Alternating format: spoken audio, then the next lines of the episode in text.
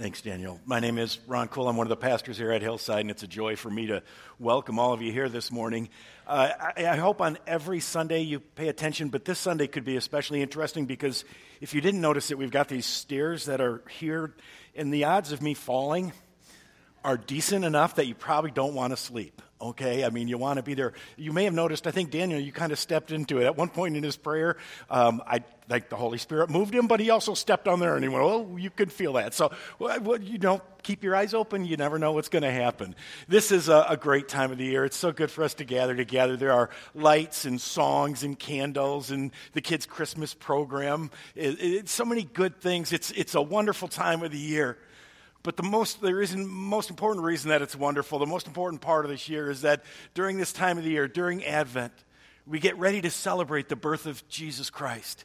Dur- during this time of the year, we prepare our hearts to look forward to that time when, when we will sing on, on Christmas Eve that Jesus Christ is born, and we will know that God has come to be with us.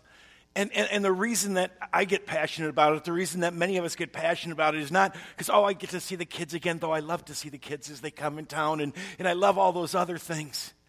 But I am convinced with all of my heart, at the core of my being, that more than anything else, you and I need Jesus. More than anything else, you and I need Jesus because Jesus is the only one who can save us in this broken world in this world of pain and suffering, in this world of, of confusion and fear, it is Jesus Christ and Jesus Christ alone who can save us. He's the only one who can wash away our sins. He's the only one who can heal our diseases. He's the only one who can conquer death. And so Jesus is our hope. And, and, and to celebrate, to recognize that God's Son, God Himself, Jesus in the flesh, comes to be with us is just an amazing thing. It is the celebration of our life. It is the celebration of our hope. And it's not just our hope. Jesus is the hope of the world. He is the hope for the world. And that's what the kids are going to talk about tonight. That's why you see all these flags here that this is not just joy to us, but it is joy to all the world. We talked about that last week. We started to talk about Jesus is the hope of the world. And, and, and we asked this question. We're going to be doing this the next few weeks. We asked this question why is Jesus the hope of the world? Why, why, is this child, what child is this? Why is this child so different than everybody else? And last week we looked at the first thing that Isaiah tells us in, in chapter 9, verse 6. The prophet Isaiah says, Only Jesus is smart enough to save us. And we talked about how we have some really brilliant people in our world. There are, and I'm thankful for them. And we can figure out a lot of stuff, and I hope we continue to figure out a lot of stuff.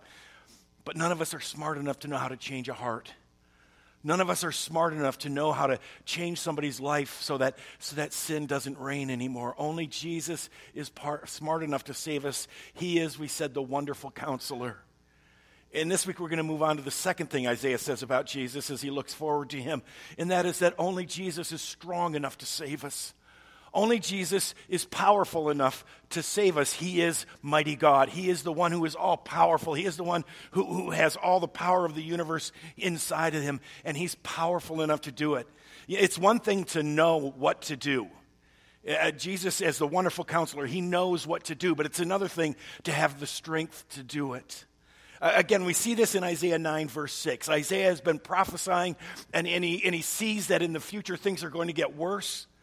But then he sees a day, a day when everything is going to be made new, a day of peace, a day of joy, a day of freedom, a day when everything is going to be fixed. He sees that day and he says, The key to that day is a child. For to us, a child is born, to us, a son is given, and the government will be on his shoulders. He will lead us and he will be called, his name will be, he will be called Wonderful Counselor, smartest person who ever lived. He will have divine wisdom. He will be called Mighty God. He will be strong enough. He will be called Everlasting Father. He will have the love that is pure, and he will be called Prince of Peace. Of course, I and many of us here believe that that's Jesus, that, that what Isaiah saw, what he was looking forward to, is this child Jesus who was born, and it's Jesus who does this for us. It's Jesus who brings in this new day. And, and, and so we look forward to that. Last week, again, we started with Wonderful Counselor. We're moving down to Mighty God. And I want to have us think about this one. And I, and I got to tell you something as, as, as we think about this, as we start with this. When I set this up, I thought this was going to be the easiest one. I, I thought this one is going to be kind of, it's pretty straightforward, right? Jesus is strong enough. He's strong enough to take care of all your problems. He's strong enough, let's say, great Jesus, and say amen and be done. But, but really, to try to understand and think about power in our world is extremely challenging. And so I do think if you'll stick with me, this will be a really interesting thing to think about and, and, and to look at. So, Jesus is mighty God. In Hebrew, it's El Gabor. El Gabor is the Hebrew term, and, and you'll kind of see how that works out and so on. So let's unpack this a little bit. We start with the, the second word in the English, which is the first in the Hebrew, and that is El. And that means God. It's, it's a word that means God. And so one of the things we look at this and we say, so did Isaiah have a sense? I mean, we look at it, looking back at Jesus, we say he was God. He was fully God, fully man. We look back and we see that. But did Isaiah have a sense that this would be God? And, and, in, and in some ways we say, yeah. And in other ways we say, really? Did he have that idea? This is one of the places where we say, yeah, I think he did, because this is a name that's used for God. It's used in a variety of places for God. Sometimes just El, but you may have heard El Shaddai. Uh, Amy Grant sang the song. Michael Card wrote the song, I think. But El Shaddai, El Shaddai, El Elyon Adonai, right? Many of us know that song from earlier in our lives. But El Shaddai, he is God Almighty. El Olam, he is the everlasting God. He is God forever. He is the Ancient of Days. And, and again, there are just so many of them. And, and, and so, what I think is that Isaiah had a sense that, that this child would be God. Now, we should recognize, just interesting, and, and, again, part of this is learning how to read Scripture. We should also recognize, though, that El is often used in human names. It's often used in, in human names. For example, all right, um, Ezekiel, the prophet Ezekiel. It, it, he's not saying he is the strong God. Ezekiel wasn't God. He was a human being. He wasn't, he wasn't God. He wasn't Jesus. He wasn't any of that. It, but his name means God strengthens.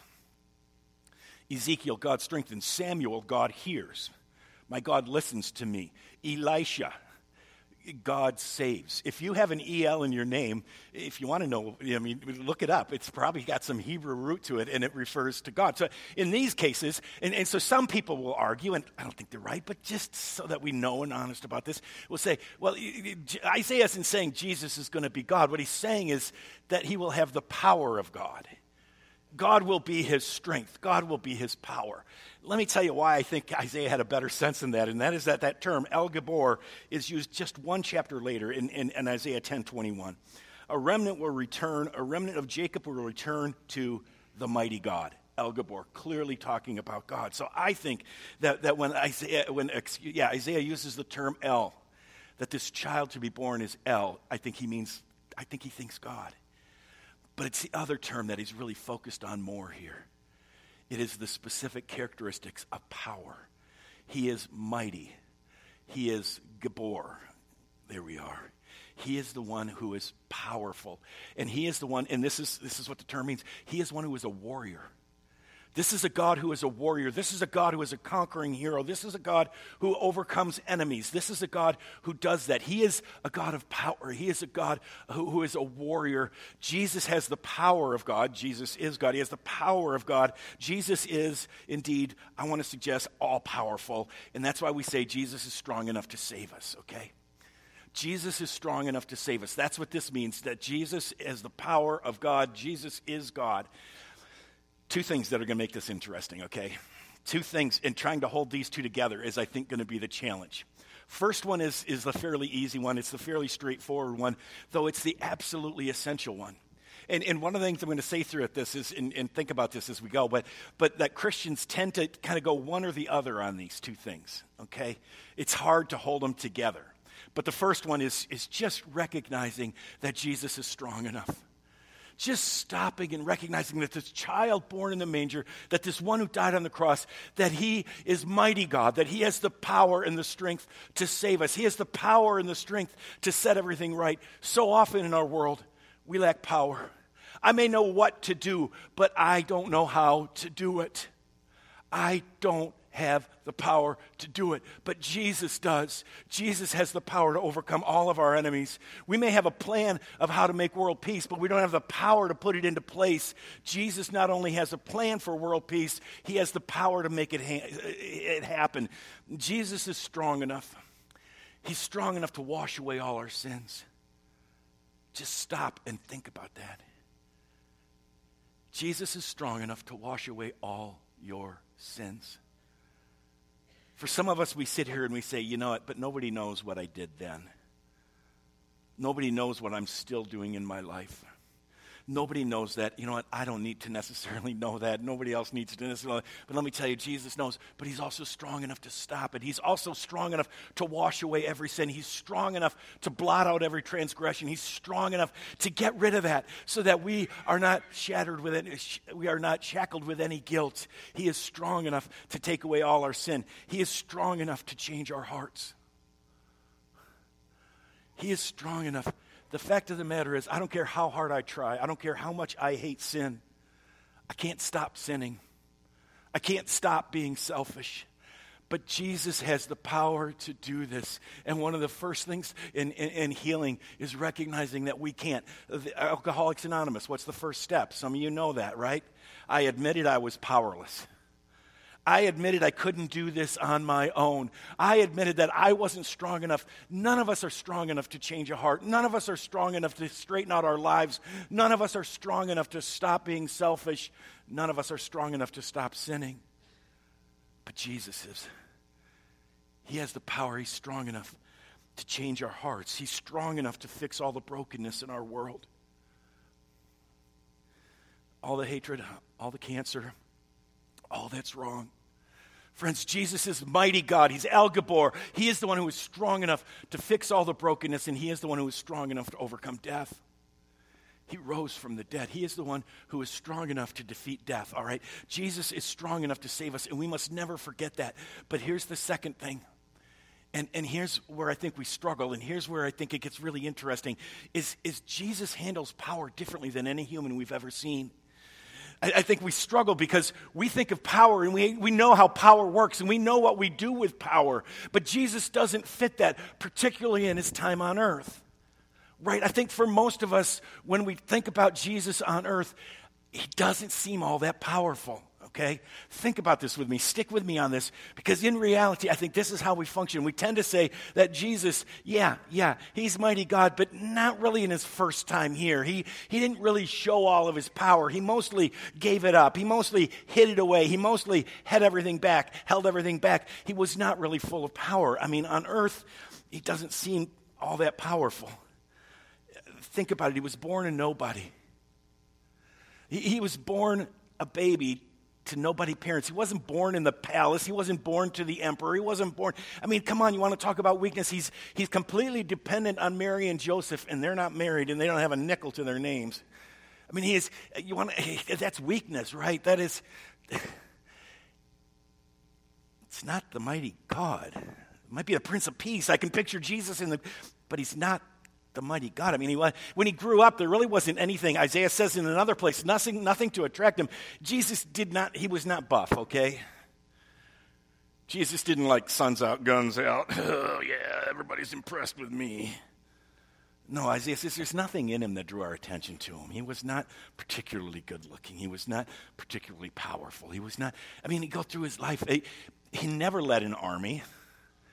He, never had an army. He never overthrew a government. This is the mighty God. This is the conquering here. This is the warrior. This is the one who does. And, and, and, and we struggle with that. So, on the other hand, he said, but he did miracles, right? He did. Uh, he calmed the sea. Disciples were out with Jesus in a boat, and the water's going crazy, and Jesus says, Peace, be still. And everything is calm. And the disciples go, Whoa, who is this? And, and, and, and Jesus, uh, he touches people and their leprosy is gone. Somebody touches his garment and she's healed after a disease of so many years. I mean, Jesus does these miracles, but they're not, what's interesting, again, think about it, not that many, really. Not that many. Think of yourself, put yourself in the situation of the disciples. You're, you're walking along and Jesus does this healing, and it's like, dude, why don't you just do that for everybody? You got this kind of power. Like, do you need to recharge? You kind of like have so much and you have so much you can give out? And then he calms us. He's like, dude, if you can control the weather, we can control the world. And so I think one of the things that would have been most confusing for the disciples, it would have been for me, is that Jesus shows these glimpses of unbelievable power. But in a sense, they're just glimpses of it.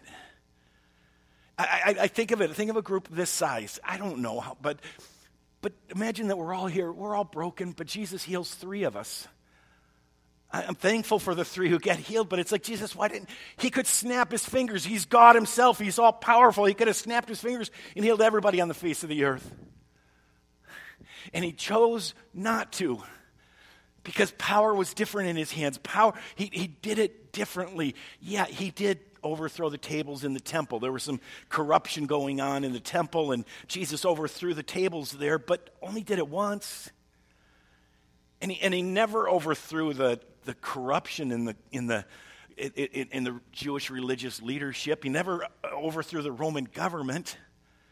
And so you, you, get these glimpses, and you say, well, so I, I, can understand that Jesus has the power to be the warrior.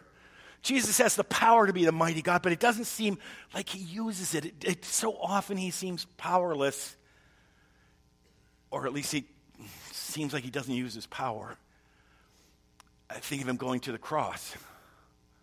And, and you know, he could have called down 10,000 angels. He could have stopped all this. He could have changed all this. And yet he doesn't.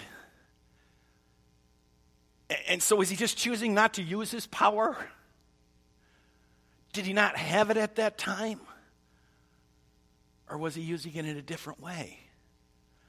I think it's an interesting question to try to bring it together, to, to really say that Jesus is mighty God, that Jesus is all powerful, that Jesus, when we see him on earth, he was full of power, that he was the mighty warrior, that he was all of that.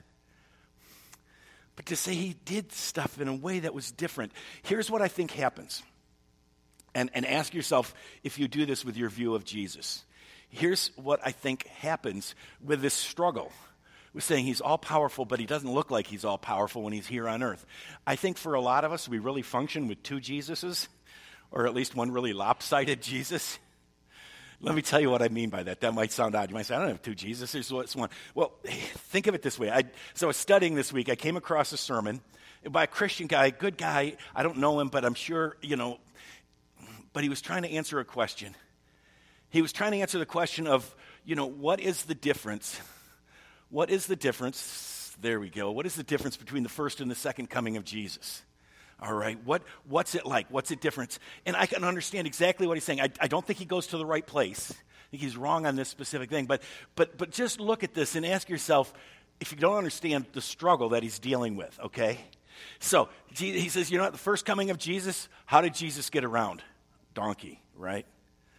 Revelation 14, you know what it says about the second coming of Jesus? He's coming on a white war horse. All right, he is coming on a white war horse. And, and I'll tell you, there's just power there, right? The first time it's his donkey, the second time. And, and, and, and in a sense, he just, he's the same Jesus, but it's almost like there's just two completely different Jesuses. Let's go on. Let's look at this. In the first coming, Jesus comes in peace. He comes in peace, he says. The second time, he's going to come with war and he's going to just destroy his enemies. Now we're going to see his power, right? First time, no power. Second time, power. First time, human flesh.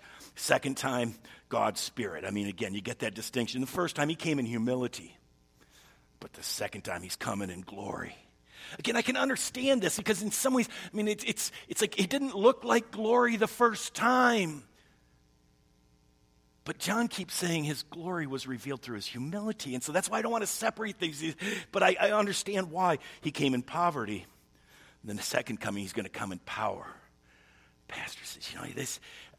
And, and, and again, I, there's a part of me that thinks this way, even though I know I shouldn't. He came with a band of disciples, now he's coming with the armies of heaven. He came with open arms. You know, just to love everybody. You know what he's coming with the next time? He's coming with an iron fist. Because he's ticked. You know, I mean, he came in love, now he's going to come in wrath. He came as a suffering servant, now he's going to come as the King of Kings. He came to save, not condemn, now he's going to come to judge. You, you, you, in some ways, I think we, we, he's trying to deal with the fact that I know what power is, and Jesus didn't show a lot of power the first time he was here, so it must be that the next time he comes, he's going to show his power. And, and so the first time, yeah, he was the shepherd, right? But the next time, he's going to be the mighty warrior. That's how it's going to be. And, and functionally, in some ways, we end up with two Jesuses. And I think the real problem is we don't know what to do with how Jesus used power. And so we say, well, this was a Jesus, he had no power. But that Jesus, he's coming and he's going to have power, right? He's going to wipe everybody out. And, and a lot of times when we do this, it's like, I'm glad because he's finally going to get those sinners. This is exactly what the Israelites thought before Jesus came the first time. But let's, power, no power. He came as a shepherd, and now he's going to come back as a warrior. And like I say, I think most of us either kind of say, well, Jesus kind of was a split personality. And, and, and Isaiah was right, but it, the mighty God thing was going to be the second coming, and the Prince of Peace thing is the first coming, right? And, and, and functionally, again, think about this. For some of us, we say, you know what? Jesus is the good shepherd. And, and let's, I mean, let's just recognize with this. People who tend to be more politically liberal say, this is Jesus. That's my Jesus. He's, he's a shepherd, and he would never be a warrior. He's not a warrior. Power is always wrong. Power always corrupts. And, and, and so he's just going to be the shepherd. The other end, there are those tend to kind of say, yeah, he was a shepherd, but that really wasn't really him. he's really a warrior, and he is going to wipe you out. And politically, we are too. Uh, you see, I mean, we do this, and we end up with two Jesuses or with a lopsided Jesus. And I think the real reason is we don't understand power. We don't understand what power really is in the hands of God, what power is in the hands of Jesus. He handled it different than everybody else. Because I want to suggest that there is no way biblically we can say, well, the first time Jesus didn't come with power. I, I mean, that he came in poverty, not power, but he's going to come back in power. No, we saw God's power displayed. Paul says the, the cross is the power of God. We got to think about what power is. And I want to suggest when Jesus come back, he's going to be a shepherd, okay? And I want to suggest when Jesus came the first time, he was a warrior. And somehow, somehow we got to bring these pictures together. Somehow we got to recognize that it's one Jesus, and he is the one who is the shepherd warrior. He is the one who is the gentle, all powerful God. That's why I say Jesus handles power differently than any human being we've ever seen. Let me try to unpack that just a little bit, okay? Let me look at that power differently than any we've seen. You see, this is how I think most often we view power. And, and, and, two things are important here. What do you use it for? What's the purpose? And then how do you use it? What's the manner? For us, the purpose of power is to be able to get your way, okay? Power allows us to do what we want and get what we want. Now, I'm not saying we're always selfish. Sometimes we really do want what's better for us. But with power, I can do something about it, right? It's good to be king because the king has power. And, and, and we, we use that power to control other people. And let's be honest, too often to make our lives easier. Think of this think of parents who are disciplining a child. If you are a parent, you know, you'll know what I'm talking about. If not, if you've ever babysat or something, when you are a parent, you have power over a child. That's one of the reasons I like to be, when our kids were younger, I like to go home and not here because here nobody listens to me. But at home, I at least had some sense that I had power, right? I mean, how many people don't feel like, well, at least in this situation, I have power? Why? Because because people have to listen to me, because I can control them. How often, when I parent, do I do it not for the sake of my kids? When I discipline, do I do it not for the sake of my kids, but my, for my own sake? Stop what you're doing because it's bugging me. Stop what you're doing because it embarrasses me. Stop what you're doing because I don't like it. When I have power, I get to make the life, um, the world the way I want it to be. And it is so hard as a parent. And I failed way too often but to genuinely use our power with our kids to bless them, to do what's best for them. It is so hard. Think of it nations. To use power to bless others is really difficult because we tend to be selfish. And so we keep asking ourselves that. We keep thinking about that. But, but the purpose, we tend to think power means I get it. I mean, that's why we struggle with Jesus on earth because if he wanted everybody well, why didn't he just make everybody well right then? How could it not be? How can it be? And we, with God in general, we struggle. How can God want one thing but not have it happen if he's all powerful? It's because of the way he uses his power. His purpose is not just to make it what He wants, He wants it to be right and best and bless us. And, and then the, the manner. I mean, we, we use power for our own sakes. The manner. Power threatens, controls, or destroys others. I, I think about it for most of us, I think the image of power is a hammer, and everything else is a nail. Right? Power explodes, power destroys, power crushes, and that's just how you use it. And, and, and, and, and we know, and, and this is a reality in our, a broken world, that sometimes we use power, we know there's going to be some collateral damage. We know there, but, but sometimes you just have to for the greater good. And in a broken world, that might be right. I mean, but but that's a human view of power. We have a hard time imagining how Jesus views power and how Jesus uses power, right? Because the purpose of Jesus, power is for the purpose of blessing others, and only that. I challenge you to show me one thing Jesus did with his power to make his own life easier. Jesus never uses his power for his own sake. Jesus never uses his power for his own glory. For us, one of the reasons we want to show power, one of the reasons we want to show that we have it, is, is, is because we want people to notice us. Jesus doesn't need that. He never uses his power for his own sake. He only uses it to love, he only uses it to bless. But it's, I think, in the manner of his using power that we really see the difference. Because he uses his power in a loving, gentle way. It's not a hammer. It's a precision instrument, and it's, and it's so powerful. Here's, here's the pictures that I want you to think about this. When we think about what power is in the hands of God, and about how ultimately it, one day we'll be able to use power this way. In the meantime, we do the best we can. But, but, but Jesus uses his power. You want to know how he uses his power? Not to control, not to threaten, not to destroy. He uses it to absorb evil into himself, to absorb sin into himself so that we can live. He uses it so that he can pull it out of us. Imagine that. Think of cancer and, and the treatments we have for cancer, radiation and chemo, okay? Both are destructive in their power, and, and it's the best we can do, right? But what do they do? They go into the body. Those of you who have had chemo know this, right? And they destroy all sorts of things. We know there's going to be collateral damage. But do you want to know how Jesus loves? Do you want to know Jesus shows his power? Jesus has the power to, as it were, draw that cancer out. Imagine a treatment that could do that. That rather than going in and, and destroying the cancer in there, but if you could draw the cancer out, not destroy anything else in us, draw it out, pull it into itself, and then let it, as it were, explode inside itself. That's what Jesus does. That's what the cross is all about. On the cross of Jesus Christ, in a sense, what Jesus is, he is the most powerful sin magnet and brokenness magnet and disease magnet and hurt magnet and pain magnet in the world. And on that cross, he draws from all of eternity, all of that from those who will bend the knee to him. But he draws that out of us so that we can be clean. Out of us. That's power, friends.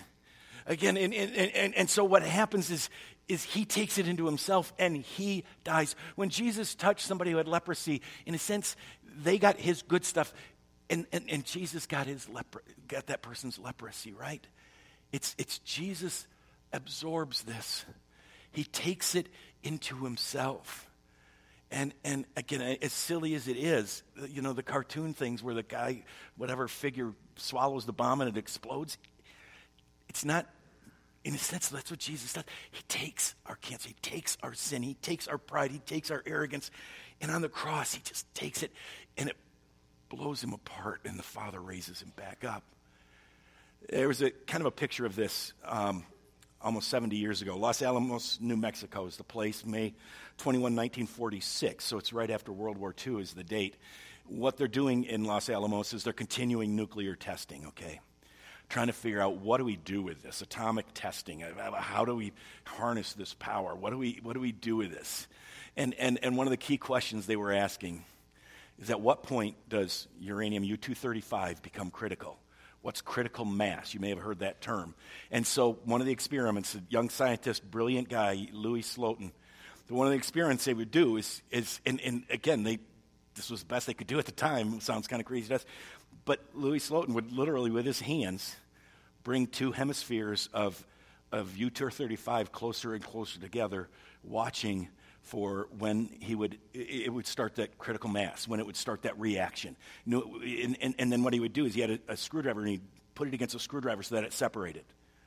So, I mean, here's a guy who's, who's bringing this before the radiation. So he wants to know just when the radiation starts, and he brings it together, and then he pushes it on the screwdriver to separate it apart. Did a lot of times, but on May 21,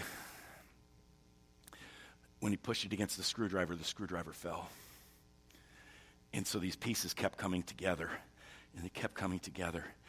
And he could have, at that point, thrown this onto the table and ducked underneath it. Apparently, it was a ladder or whatever, and saved himself. But instead, he takes it and he pulls it into himself, and then with his own hands, he opens it up. And in the room, they said, filled with a bluish haze as the radiation just expanded. But Slotin took it and he did it right here and he pulled it apart and he stopped the reaction and he set those down. And they took him to the hospital. And as he did, he said to the people working with him, You'll come out all right. But I haven't the faintest chance myself. And nine days later, he died an agonizing death. That's Jesus. That's the power of Jesus. He takes the, the hell's most concentrated radiation of sin and, and evil's most concentrated radiation of brokenness. And Jesus on the cross says, I'll, I'll block you. I'll draw it out of you and I'll let it do its worst to me. Friends, that's power. Not the power to control, not the power to destroy. But Jesus uses that power to take it into himself. Jesus uses power in that way to restore us, not control us. Uh, now, you might be like me, and I kind of got to this point, and I thought, okay, am I, if, if I use this image of Jesus, of how does Jesus use his power to absorb it, does that mean there's no final judgment? Does that mean that at the end of the day, he's just going to take all that? I think what the Bible says is that one day Jesus will use his power to shut in, to contain all sin, to contain all evil, to contain all brokenness. And, and, and the way I see it, though, I, sometimes I think that we as Christians say, well, God's going to show his power and he's going to throw these people into hell and he's going to make them suffer forever and God's going to do this. That's when we'll see his power. I think, I, I think biblically, overall, the picture is much more that what Jesus is going to do is, I mean, it, his grace is available for us. But if somebody says, I don't want that, there's a place for them.